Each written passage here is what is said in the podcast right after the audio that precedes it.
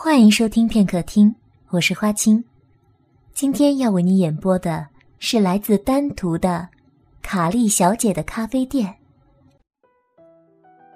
又是一个静谧的下午，紫藤花在屋檐上开得灿烂。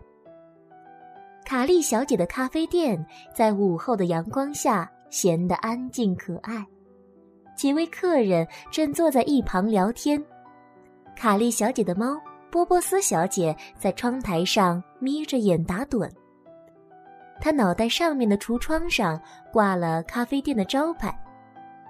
一只在晒太阳的猫，上面写着：“欢迎来卡莉小姐的咖啡店。”汤姆先生叼着他的旧烟斗在安乐椅上小憩。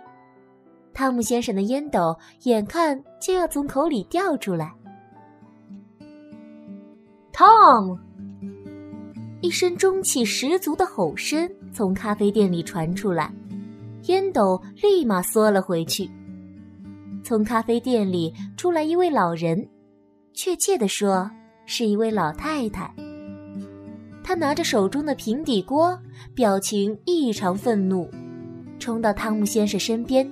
周围坐着的客人们都兴致十足地看着这边。早在吼声掀掉房顶时，汤姆先生就彻底清醒了，这会儿更是精神奕奕地站了起来，满脸堆笑。哦，卡莉，我亲爱的，怎怎么了？窗台上的波波斯小姐很是鄙视地看了一眼老汤姆。卡莉小姐，没错，就是本间咖啡店的女主人。瞪着可怜的汤姆先生，左手插在腰间。我刚做的巧克力曲奇呢，刚刚出炉的。哦，这没看到。说着，顺势舔掉了嘴角边的巧克力碎。卡莉小姐被老汤姆气乐了，她狠狠踩了一脚老汤姆，在对方的痛叫声中。转身回屋，只留下“今晚你就和猪一起睡吧”这句话在紫藤花香之中。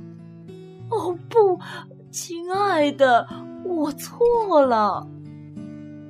汤姆先生的忏悔声和客人们的大笑在午后的斜晖中久久荡漾。波波斯小姐慵懒地伸了前肢，轻盈地跃到地面。似乎对着汤姆先生鄙视的一笑，转身迈着优雅的步伐进了屋子。